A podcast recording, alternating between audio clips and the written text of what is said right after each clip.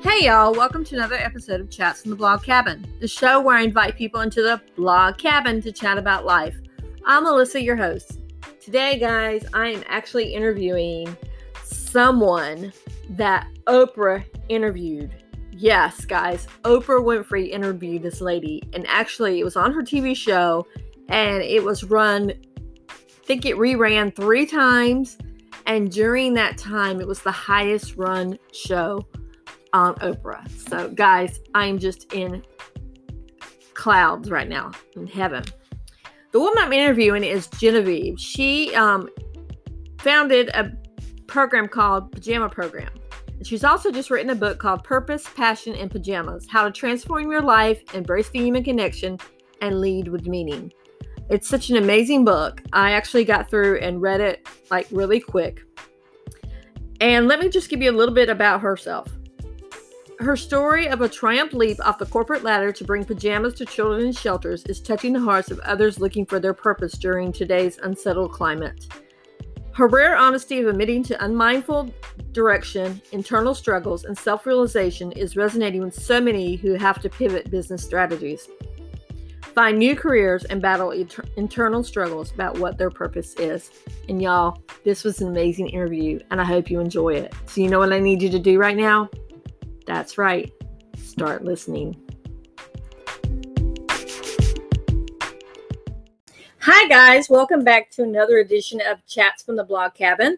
Today, I actually feel kind of like a kindred spirit with my next guest because she made a major life change at thirty-eight. I made a major life change at fifty.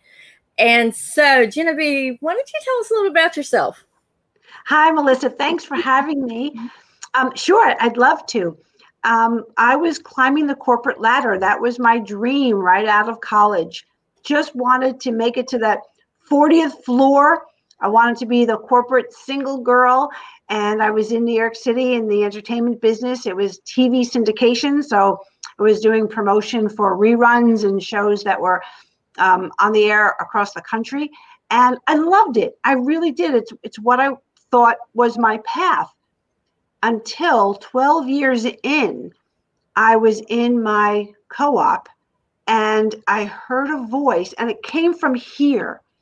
And I knew it came from, from here. I just felt it, and it felt so strange. It wasn't a voice here, which I was used to. And this voice asked me, if this is the next thirty years of your life, is this enough? And I was blown away, and I realized it wasn't. I was working for money, for status. I was alone, and I thought it was all great. And I realized I would be alone. And I realized I missed so much. I missed so much in having my own family and, and meeting someone and settling down and finding a way to make a difference and give back. And all of that came rushing at me moments after that question. And that began the whole journey to and through Pajama Program, to the book, and to, you know, all the life lessons that I share that took me twenty-some years to really learn. Now, let's talk about your book, Purpose, Passion, and Pajamas. I don't know if you can see it, but I, I highly recommend this book. I told you right before we went on, I just finished this book. But there are parts that will make me that will make you cry, especially when you talk about the children that are in the foster home, how you're talking about how they're being they go to go a trial for their um, being a foster or being processed through the system, and how you don't think that them being processed is like meat being processed. They shouldn't be talked about like that. So let's talk about that. Yeah, I mean, I understand the need for Um, tracking who they are and, and everything. And, and I just, it just broke my heart. I, you know, I was not, I, I didn't know what to expect when I started reading to children in these shelters. I really wasn't prepared for how emotional I would feel being sitting on the floor, reading a story, me in my corporate business suit, and these children in clothes that were too tight or soiled, they'd been wearing for days, coming from some trauma that I wasn't privy to. I didn't know how it would rock my world, and it it, it did. And when, you know, they would be asking for their information, and I would once in a while, you know, be there when a new child was brought in, or would hear about the judges are going to make a decision and they have their files. And I just thought, files and, you know, writing down their information and where were they yesterday, and, and who might take them tomorrow? Is their family calling? It was just such, such an impersonal way to take care of a child. Now, it it is necessary for obvious reasons, but I wanted to scoop them all up and say they belong with me. That is so true. And so the first time that you went to the shelter, it was just kind of on a whim, wasn't it? Yes. I thought, how can I bring children into my life? And I thought I could read to children in shelters because I saw the news, I read the papers. I knew that there were social workers and police removing children from harmful situations and, you know, and worse. And I knew they were bringing them to emergency shelters. And I knew sometimes there was an adult that was taken with them and sometimes not. So I started calling around, and I was able to go and read to some of the children at night. And that was my, my initial, um, my initial work was just volunteering to read to them at night until, until I saw how they were going to sleep in their clothes and afraid and in, in a bare room, and, you know, pictures, memories of my bedtime with my mom and my sister and my brothers. It all flashed, you know, right here. And I just, what I was looking at was not that. And what I was looking at, to me, felt all wrong and, and just heartbreaking. Yeah. Um, I actually have a quote, and it says, "But for the first time I saw what a shelter was, who was, who was brought, and most importantly, how awful the circumstances of a child's arrival could be. This new understanding was now my reality. Knowing all this wasn't easy for me, but obviously having to live it as the children did every day was far worse. I wanted to give something to them for those difficult first nights. A pair of warm, snuggly new pajamas and a beautiful storybook filled with pictures would be my lullaby for these children in such pain tonight until I considered what more I could do." I absolutely love that quote. Oh, thank you. I know it, you know, it was, it, I felt it was so little, but I, it was the only thing I could do. And to me, I was giving them my heart, and I was wrapping my arms around them. Mm-hmm. Let's talk about the, your late, in the beginning, you were basically funding all the pajamas and all the books yourself. So you probably got a lot of debt out of that, right? Yes. If you read my book, or if you are reading it, or you're going to read it. Yes. It's, um, it's truthful, and it was uncomfortable to write it, but it was necessary, because if, if I'm trying to reach people who are afraid, like I was, to do something new that their heart's calling, I wanted to share the, the lows as well as the highs. So you're here, you're loaded down with your pajamas. And let's talk about the one instance where you're going to the shelter and you see a police officer taking a child in, and the mom's telling them she'll do better, she'll do better. Let's talk about that. Yes, that will never forget. I can never forget that. I just, I was, I was headed to the shelter. I was crossing a grassy uh, park, and I heard screaming, and I, I didn't know what it was. And as I got closer, I knew I was headed for where there was screaming going on. And, and when I got close enough, but they didn't see me, I saw a policeman running with a little child in his arms, and a woman trying to catch up, screaming and running, "She's mine, she's mine, don't take her, don't take my baby, my baby." And the officer was just running toward a door, and I saw, that's the door I'm going in, that's a shelter. And I, I didn't, I, I was starting to piece it together. I said, he he's taking the baby out of harm's way, it seems. I don't know what the story is. I don't know if she did anything or what she did, but it was just awful to see the pain she was obviously in. Whether or not there was a reason for him, uh, you know, I of course assumed there was a reason for him to take the child to safety. And then the door closed and she wasn't allowed in, and she just fell to, to the street, to the sidewalk in front of the door. And it was, I, I was just frozen by an actual incident that I thought, how often does this happen? Mm-hmm. How often, you know, are is this how, how many children are brought to shelters like this? Oh, I just can't even imagine being on the sidelines and watching that, because that just seems like it's just so heartbreaking, not only mm. for the parent, but definitely for the child. And you can imagine the police officer and the shelter staff, they have to be the kind of like the bad guys, even though they're trying to protect the child. And I never knew if she was trying to protect the child and the police was taking the, the child away from a third party and, you know, didn't know yet who she was or, or her part in it all. There are so many questions that were, you know, were coming up in my brain, and I, I don't, I didn't have any answers. So before we get into a little bit more about the story, tell us exactly what the Pajama Program is. Sure. Well, what happened after I started to bring these pajamas to the children, and one night I was handing them out, Uh, one of the first times, and a little girl didn't want them. She was afraid, and I could tell she had been through some trauma, and she asked me a pretty simple question, but it rocked my world, and I became obsessed with giving children pajamas, children who didn't have any, and just trying to soothe them. Every time I told the story and told people what I was doing, the support was amazing. You know, I didn't expect it.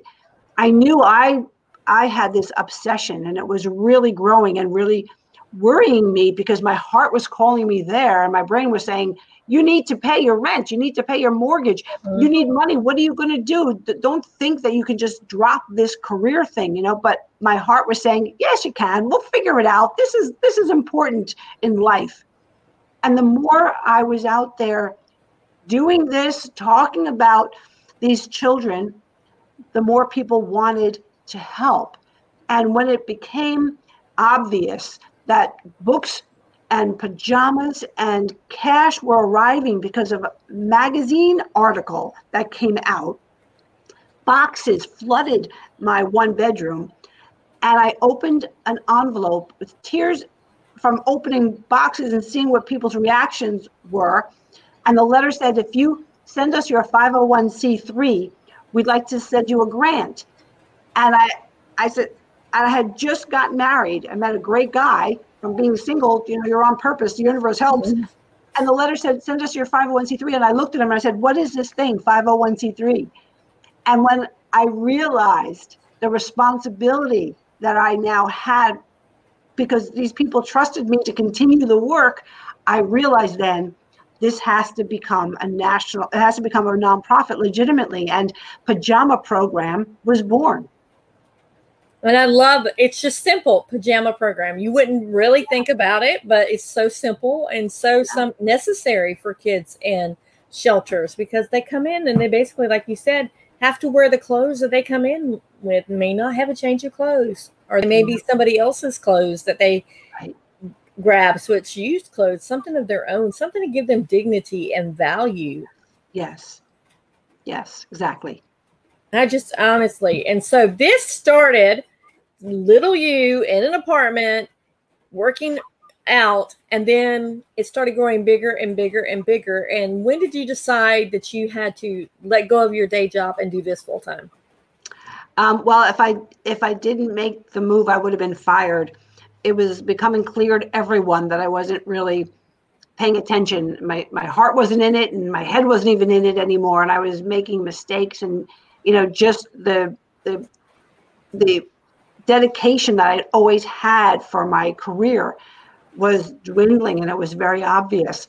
So I started to take project work instead, and thought, okay, I can do both. I can do project work, and then I can do my pajama thing on the side, but it didn't last very long. And I said one night to my husband, I'm not sleeping. I think I'm going to have to just make the jump. And if I have to work at a fast food or McDonald's nearby, I will do it.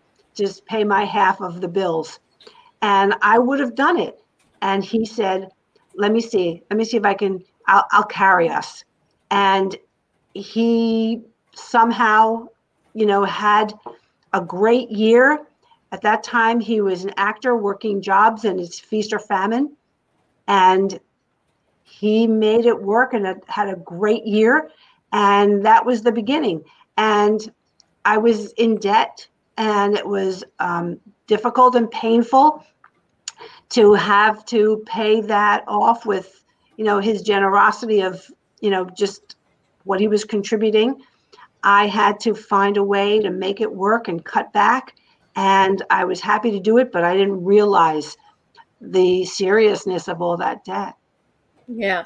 Along the way, you were met with some angels in disguise, kind of, you know, people were offering like office space and things like that. So let's talk about that, how that helped motivate you moving forward. It, it's always, you know, the theme that I talk about in my book is the power of the human connection. And I say when I speak now and when I coach people, I say it's not the power of one. We're taught that. I said that too. Look at all the things one person thought of and does do. It's not the power of one. It's the power of one another that moves mountains and moves people. And I think that's important now. And that's what happened over the last twenty-three or so years. Pajama Program is officially twenty years old next year. But for almost three years before, it was me on the street like Santa Claus with a sack of pajamas. And all through that time, it was these strangers. So um, my husband's friend saw the apartment I had and now we were both living in, piled up with boxes all the time. And he said, I have a cubicle at my architectural design firm. You can have it until I hire someone. And I grabbed it and stayed for a year. And then he had to tell me, um, I hired someone.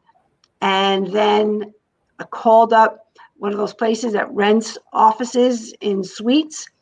And their headquarters was in um, England. And I faxed a letter telling them what I was doing. And they faxed back and they said, we have a small office. We'd be happy to donate for a year. Wow. I mean, it's just people felt it. People felt that story, that people felt that little girl's loneliness and that hole that I think we all feel sometimes. Mm-hmm. And that and that drew them to help. Wow. I'm just, it's also drawn you to a lot of different things, like um, meeting different people. Like I was really impressed with Meredith Vieira. She was the very first mom that you honored, right? Or mom of the year. I was impressed with, totally impressed with that because I loved her on The View. So let's talk about some of the other encounters that you've had. Yes. You know, it's so funny because I, I firmly believe when you're on purpose and you are doing what you were meant to do and you are free in in any of those um, traditional job responsibilities and you are building something that feels right and is right and of course is helping others, that the universe has your back, right? The universe is always there. Mm-hmm. And it seemed to be there for me, you know, in synchronicities and things. And I had always, like you, admired her and wanted to have her come to one of our luncheons and, and you know, present her with Mother of the Year Award. And my husband and I went to an afternoon matinee and there she is online with her kids. And he said, go talk to her. And I said, what, are you kidding me? He said, it's your chance. She's right there. And I gathered my courage and I went and I told her in a couple of sentences what I was doing and what I was asking of her. And she gave me her phone number, her assistant's phone number, and said, give my assistant the call and give her the information and we'll get back to you. And it worked out. Wow. I'm just like, I'm in awe that you obviously have to have a lot of brave, be brave in this type of um, industry or in this, in creating this program, because you had to step out of your comfort zone a lot, didn't you? Yes. Yes. But when you're obsessed, you do crazy things. And I was obsessed. Now, there's a part in your book where you talk about your mom was always like your biggest cheerleader right there behind you, but your dad was kind of like on the fence, like most dads, I think, being kind of a little bit protective of their little girl. Yeah. So let's talk about how you, um, how your family feels felt before you started the program or as you were starting and how they feel now. Yeah, you know, um, to take it a step before that, I wasn't telling anybody what I was doing because I hadn't figured it out myself. And I knew how it sounded. I'm I think I'm going to quit my job because I want to give pajamas to children who don't have them. You know, even to me, it sounded crazy. So I wasn't ready to tell anybody. And when I thought I was, I chose somebody who was uh, also a career woman, who was a friend, not in my career, and didn't know my bosses. So I knew I would be safe. And I wanted to see what a person would say. So we went out for drinks, and I started saying, and I, I wasn't, you know, I wasn't talking gibberish, but I could hear how it sounded to another career woman, what I wanted to do. And she looked at me and she said, "Why would you want to do that? You've built this career. Do you think pajamas are going to solve the problems of these kids? You've built this, you've built that. I don't understand." And I was just flattened. It it was heartbreaking to me. I, I was doubting myself. I had no answers for her. I realized how it sounded. Mm-hmm. And it was, it was so difficult for me to pick myself up and go to someone else. But I went to my mom. I did go to the man I was going to marry, and I had to say to him, "I know where, where we're headed. I feel that way about you too, but I need you to know that I'm thinking about leaving my job for this pajama thing you've heard me talk about." And he said, "Go for it." Mm. So that, at least I had that. And after this woman just, you know, just made me rethink my my own confidence, I went to my mom, and she said, "I don't know how you're going to do it, but I trust you. It's a beautiful idea. I know you'll do it." And she's always been my North Star. So I felt so much better. And I was okay with my dad being worried and asking me the hard questions. And I said, "I don't have any answers right now." But I say one of the one of the heart of the matter takeaways at the end of every chapter, one of them is to gather your cheerleaders so that if there is someone who's a naysayer, knocks you down, you can get up so much faster than if you don't have your cheerleaders in order. Yeah, I love the heart of the matters um, at the end of each chapter. It's like little snippets, like little pieces of advices that advi advice that you can actually just kind of tuck away in your brain. I honestly, I think on those, because I had, I had my book on Kindle, I could highlight every, I think I highlighted every, every one of those oh. bits, because you have some great advice. And I love how you said, by being vulnerable, we discover we are not alone as well. Cause that mm. is so true. There's so many people out there that are like, they they want to be perfect online and offline, that they're not allowing people inside to see who they really are. Perfectly said. You're right. And so let's talk about vision boards, because you're a firm believer of vision mm. boards. So let's talk I about sure vision boards. Yeah. Yeah. I, I, teach a, I teach a course on, on vision boards, because I do think that they're motivating, inspiring, and invisibly magical. I think, you know, the number one rule that I think is the, the number one rule is you have to feel the pictures. They have to call to you. You can't start out with a big piece of poster board and magazines and your computer to look up more pictures and say, "Okay, I want a picture of a beautiful house, and I want it to be brick, and I want to do this," and then go look for that house. I think the opposite. I think you know what you want your life to feel and look like. And when you look through pictures casually and you see what's on it, and something will call you. It might be a, a pet. It might be a car. It might be a house. It might be a word. It might be a picture of a family. Whatever calls your heart is when you cut the picture out. Mm-hmm. And you will see that it will become a life together on the poster board. There will be a family area. There'll be a home area. There'll be a travel area. There'll be whatever you might feel. If you love animals, or you love playing the piano, or you love teaching, those pictures of your life are already in your heart, and they will find you if you look through the pages, and you'll see that they will jump out at you. Now, when you started the Pajama Program, was there a vision board that you had created, or no? Well, there was. And in the book, I talk about my husband taking me to a park and sitting on a, bed, a bench and telling me to visualize getting on Oprah. And I laughed at him. I said, yeah, me and a million other people want to get on Oprah. And he said, come on, see it, see it, visualize it, make your vision board. And I, I knew what a vision board was. I didn't have one yet, but don't you know, I made a vision board and I put Oprah right on there. And then what happened? And then they called.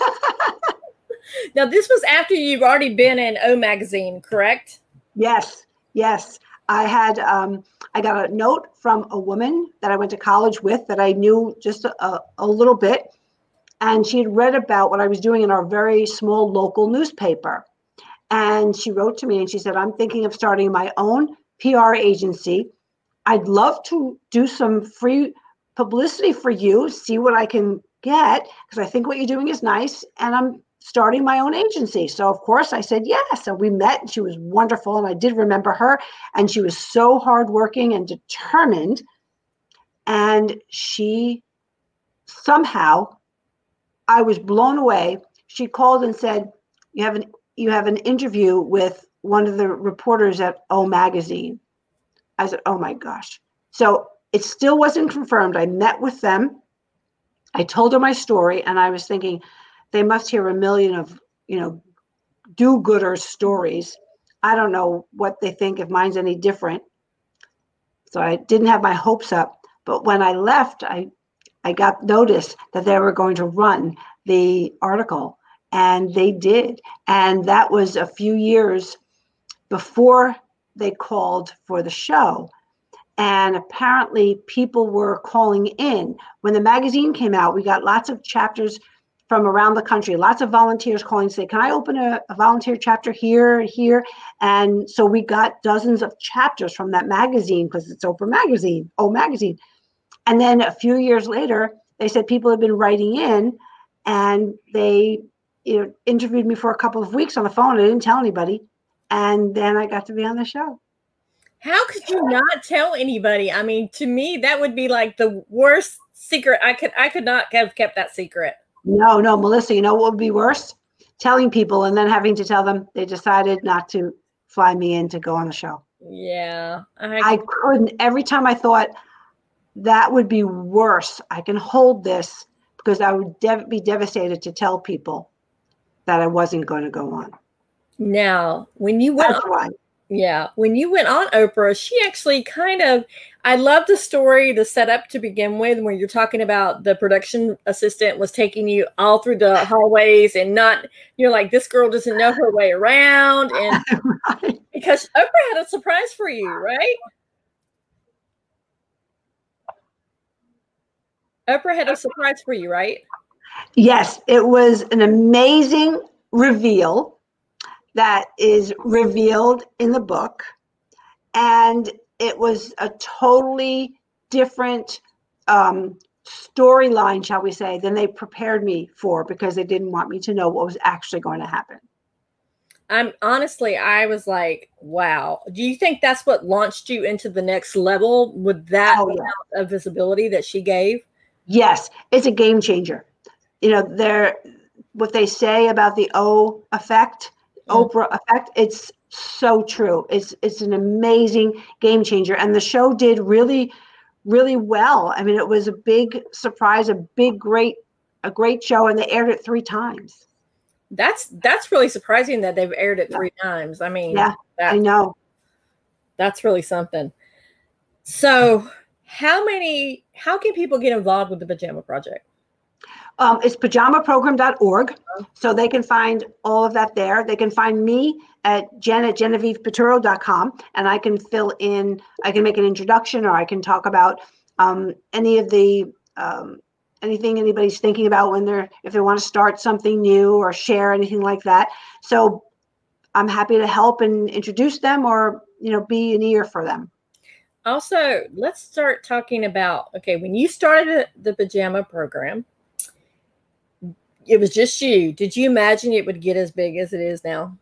Never, never. And I wanted to write this book um, maybe fifteen years in, because I saw the power of of people and, and how one story, you know, in the book, it talks about that question from that little girl, how it changed everything and how everybody reacted to it and to her and all the magical things that happened that are, there's no logical explanation for why things would have happened. Only that if you're on purpose and you share and people feel that emotion, that that great things can happen and things can change.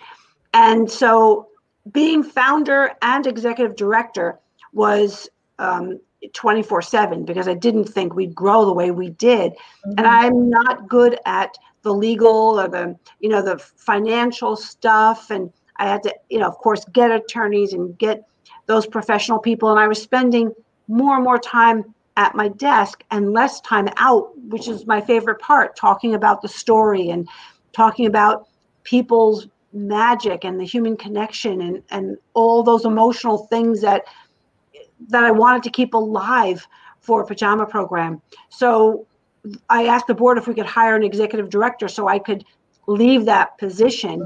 And we did. And she's wonderful. She's an attorney. So she knows how to do all the stuff that wasn't, you know, my favorite stuff to do. So um, so I'm I'm so proud that we could make the transition and I could be out there with my book and speaking and helping to, I hope and pray, inspire people to listen to their heart voice and to and to make that change in their life. They don't have to make a jump like I did. Not always the smartest thing, but I but I did. But you know, I talk about making a slide, and I teach people how to slide what's calling them, what's bringing them joy into their life. And right now, you know, I, I say, let's not keep it on the back burner, or worse, mm-hmm. put it farther back. Let's bring it up for, you know, even an hour a week, bring it into our lives and have that hope alive. Now, how has COVID changed the way that you run the Pajama Program? Um, well, yeah, like I said, Jamie and the staff are running it and, and obviously doing everything that um, they can and we can, but we have reading centers that aren't open now because the children can't assemble. We can't bring them in and read to them and give them pajamas. So um, we're doing virtual readings on social media for the children who can watch, who can, people can find a way to to invite the children to, to see that and listen to the stories that way. And we're certainly still delivering and, and sending pajamas to these children through our sixty-three chapters around the U S, and volunteers are still are still at it. So if someone wants to start a chapter, do they just contact the Pajama Program? Yep, there's a place that says chapters and there's a place to contact people, yes. I'm just, I'm in awe of everything that you've done. I mean, I'm reading a stat right now. It says, the Pajama Program has donated over seven million pairs of new pajamas and books to children in need throughout sixty-three chapters in the U S. Did you ever think it was going to be seven million when you started? No, never in a million years. No, never in seven million years. And still more to come. Yes. So is there one thing looking back on that you would have done differently? You know, I always say, imagine what we could have done if I started when I was twenty-eight or twenty-five. Mm-hmm. But, you know, you're you're only ready when you're ready. And it wasn't it wasn't time. It was time when I was thirty-eight. I, I guess I got to that point where the universe said, okay, we've been trying to give you signals. Now we're going to, you know, knock you over the head with this question that's going to spook you out, but get on track, lady. And so I think I think I have to make peace with the fact that I was thirty-eight and did the best I could at, from thirty-eight till now. Yeah, I will say I I'm not sure how much of my story you know, but I just started these chats from the blog cabin during COVID, like March of this year. And I've always been one that hates to be in front of the camera. I was always the one behind the camera. So mm-hmm. Now look at me. I am like talking to people all the time on camera now. And I'm fifty-two. So time was right. Yep. Time was right. You listened. And anxiety ridden. Oh my gosh. So much anxiety.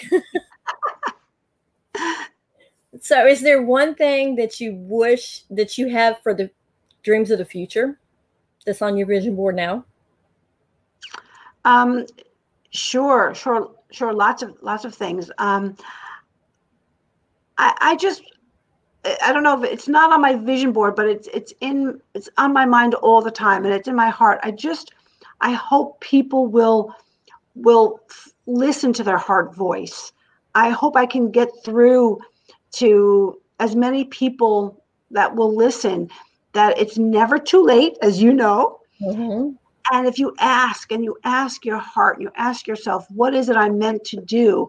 And you listen and you trust that maybe it is playing the piano. Maybe it is teaching. Maybe it is landscaping. Maybe it is, maybe it is, maybe it is.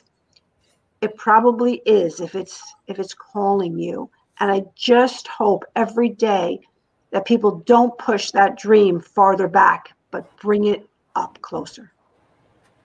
Now, in your bio, you talk about not only being a professional speaker, which obviously you go and share about your the Pajama Program, but as a consultant as well. What?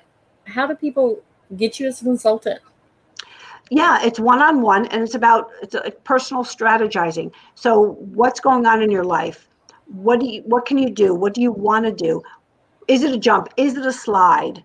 And all the things that all the steps that we need to take together, so I can be that support and that ear, and getting them right up to the point where they feel that they have meaning in their lives and that they're on purpose.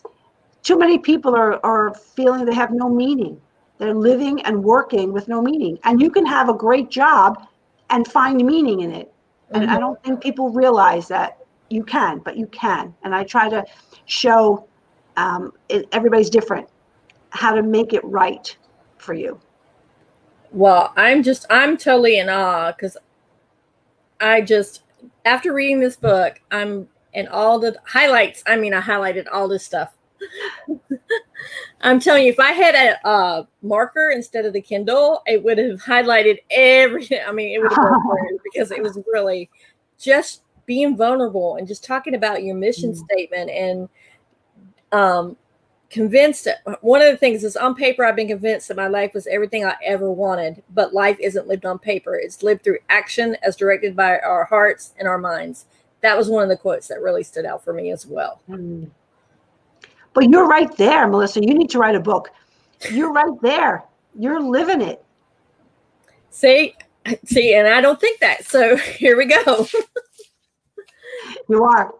So let's talk real quick before we get off about the Pajama Program again and some of the cool things that you got to do through them, like the NASDAQ, ringing the NASDAQ bell, because I think that was super cool. Yes, it was very cool.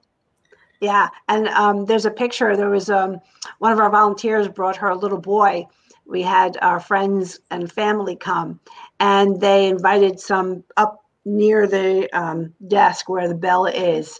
And he was just here, and his mom was, or his dad was holding him, and he saw the button, and I could see, I was waiting for the gentleman in NASDAQ to tell me when to push. And I could see him, he wanted to push it. And as soon as the gentleman said, push it, I took his hand and I, he and I pushed it together. And that was so much fun. He loved it. And I loved it. And I think everybody loved it. Yeah. I love the fact that you brought a child in, because that's basically what your program is all about, is children. So you want to make sure volunteers knew they could bring their kids. Okay. And we have some comments. One says, so, so good. Ask your heart and listen. Don't push your dream back when it's calling you. Yeah. And then do it scared. That's right. That's Feel the fear, do it anyway. Yes, that's that fantastic. Heartbreaking. I think this is when we were talking about um, when we were talking about the children in the foster care system and having to be like processed yeah. out. Yes, heartbreaking. And then this one is kind of, I think we were talking about your mom and dad. It says moms are typically all in with the emotional side decisions. Dad, not so much. Now, so what does your husband think about this? Because in the book, you talk about in the beginning, he was like, you, you've got to do something. because we can't live like this. Because you you were saying that, you know, like he was making his little office desk was like a whole bunch of boxes that he would put on top, and you would work in the bedroom, he would work in the living room, and you'd have to find a maze through your apartment to get mm-hmm. through the boxes. So what did he think of all this once it started blowing up? You know, he he's the hero of my book, because we fought, and I get into it in the in the book, and I took advantage, and um, I was, you know, twenty-four seven, you know, blinders on, had to get it done, had to do more every day, didn't sleep. Um, you know, I, I wasn't a very good partner. I wasn't, you know, I'm sure it wasn't what he and I promised to him. I was just totally um, sidetracked. And he he tried to, you know, be there, and he tried to understand. Um, sometimes I pushed him too far. Sometimes I didn't understand why he didn't get it, just like, you know, and, and say, yeah, I'm jumping in. I'm going to be obsessed just like you. You know, he was trying to hold things together that were falling apart that I didn't want to look at. So, you know, it was, it was trying, it was trying, but he was, he was always there. And in our worst fights, he, if we had a shelter and, you know, we were supposed to leave at three o'clock, we went, he took me. And he waited outside, no matter what, you know, what uh, we'd been through that day, or no matter where we were financially or any other way, he was always there. And I talk about how he wrote my mission statement. He put it into words so beautifully, you know, hiding in the bathroom. And yeah, um, it, you know, he lost a lot of sleep, and um, he he sacrificed a lot. And he, you know, he's he's my hero. Now, when you first, you already said that you were like dating him when you first started or first started thinking about this. So the early years of marriage are already tough already. And then you're throwing that in the mix as well. How long before the Pajama Program really took off, where you were actually not having to, to pull out of your own pocket to buy? Mm. Then did it take? Um, about five years. Wow. Yeah, it was long. It was long. It was long.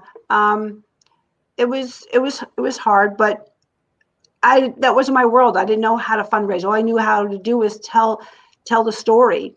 And I was so grateful to receive any support, whether it's pajamas, books, or checks. And even when we got our five oh one c three, you know, I talk about in the book, I didn't know how to have a fundraiser. I didn't even know how to ask people for money. And, you know, I, I had to stop being afraid to ask for help. Wow.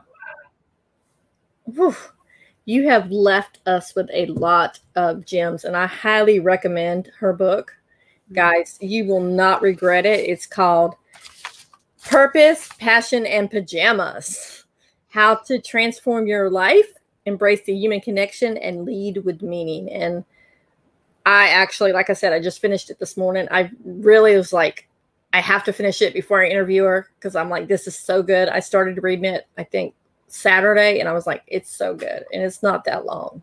No, it's a quick read. Um, thank you for reading it. And thank you for, for making this like a nice French friendly conversation. That's what the whole point of the chats. That's why I call it chats. I don't really feel like it's an interview. I feel like it's chats. I'm just having a conversation with somebody you might meet on the street. Who knows? Yes. Not yes, I felt that way.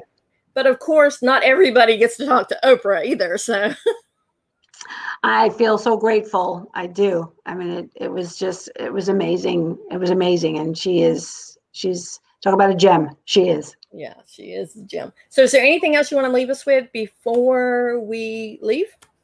Um, no, I'm, I'm, I offer to, to talk to people if, you be, if you're in touch with me. I'm, I'm a good listener. And um, I always say, if I could do it, you can do it. So how can people find you then? Um, Genevieve Piturro dot com. You can contact me there, or my email is Gen, which is G G E N at Genevieve Piturro dot com. Just email me. And social media? Do you have social media handles? All of them. Yep. They're all on my website. They're all, you could just look up Genevieve Piturro, or even Google Pajama Program founder Genevieve, and you'll be led to me.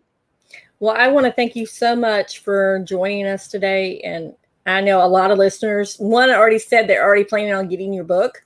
Oh, that's nice. Spoke to my heart today. Thank you. Going to read the book, and she will read the book because I know this person personally. She will oh, read the book. Thank you. Thank you, this person. It's Laura. So, thank you, Laura. Um, so I want to thank you for coming on and for sharing part of your time with us today. Thank you so much, Melissa, and congratulations. You are an example. I actually do. I actually will tell people that she does do a, a call in, and I actually have one scheduled in December with you. I, I went online yesterday and was checking out your website, and I was like, oh, I'm going to go and slide into her calls. Good, good, good. So, all right, guys, we'll see you on the next chat from the Blog Cabin. Bye. Y'all, her book, Purpose, Passion, and Pajamas. It's amazing. And her, this interview was just absolutely amazing. There are so many tidbits that I could leave you with, but there's a few that I've actually um, wrote down as I was reading the book. One, it's, it's your purpose. You cannot give up your purpose based on what someone else's opinion. You have to trust yourself. That is so true, guys. You have to truly trust yourself and to be yourself and to know that you're on the right path. Every pa- everybody's path is different. You know what's right for you. And these two are particularly about the Pajamas Project. But for the first time, I saw what a shelter was, who was brought, and most importantly, how often the circ- awful the circumstances of a child's arrival could be. This new understanding was now my reality. Knowing all this wasn't easy for me, but obviously having to live it, as the children did every day, was far worse. I wanted to give something to them for their difficult first nights. A pair of warm, snuggly new pajamas and beautiful storybook filled with pictures would be my lullaby for these children in such pain tonight, until I considered what more I could do. Y'all, please look up the Pajama Project and see if our Pajama Program and see if there is one near you. If not, consider opening up one. Um, you just contact, I will put in the show notes where you can contact um, about the Pajama Program. This is an amazing program, and honestly, I have a episode coming up soon about adoption and about two moms who actually have created a um, a card line about adoption. So it's really cool. But y'all, children in the foster care system, children in orphanage, children that are in um, in the system, so to speak, are often the forgotten children. Think about it. Think about your kids at night. Most of, I know most of you guys are parents that are listening, but think about, even when you were a child, one of the favorite things to do was to get in those snuggly pajamas and curl up underneath your, your comforter and just snuggle down and maybe get a book read to you. These children don't have this luxury. So during this holiday season, consider, please consider, and even if you're listening to it after the holiday season, please consider donating pajamas, your storybooks. I get a lot of my storybooks, and I donate them to our local partnership for children, which Valerie Wallace um, was actually on one of my very first episodes of Chats in the Blog Cabin. Please consider helping those that are less fortunate than you. As always, remember, um, I would love, love for you being a part of this family of listeners. And I really would love if you subscribe or leave a review, because that helps me get this content in front of more people. And as always, keep chatting.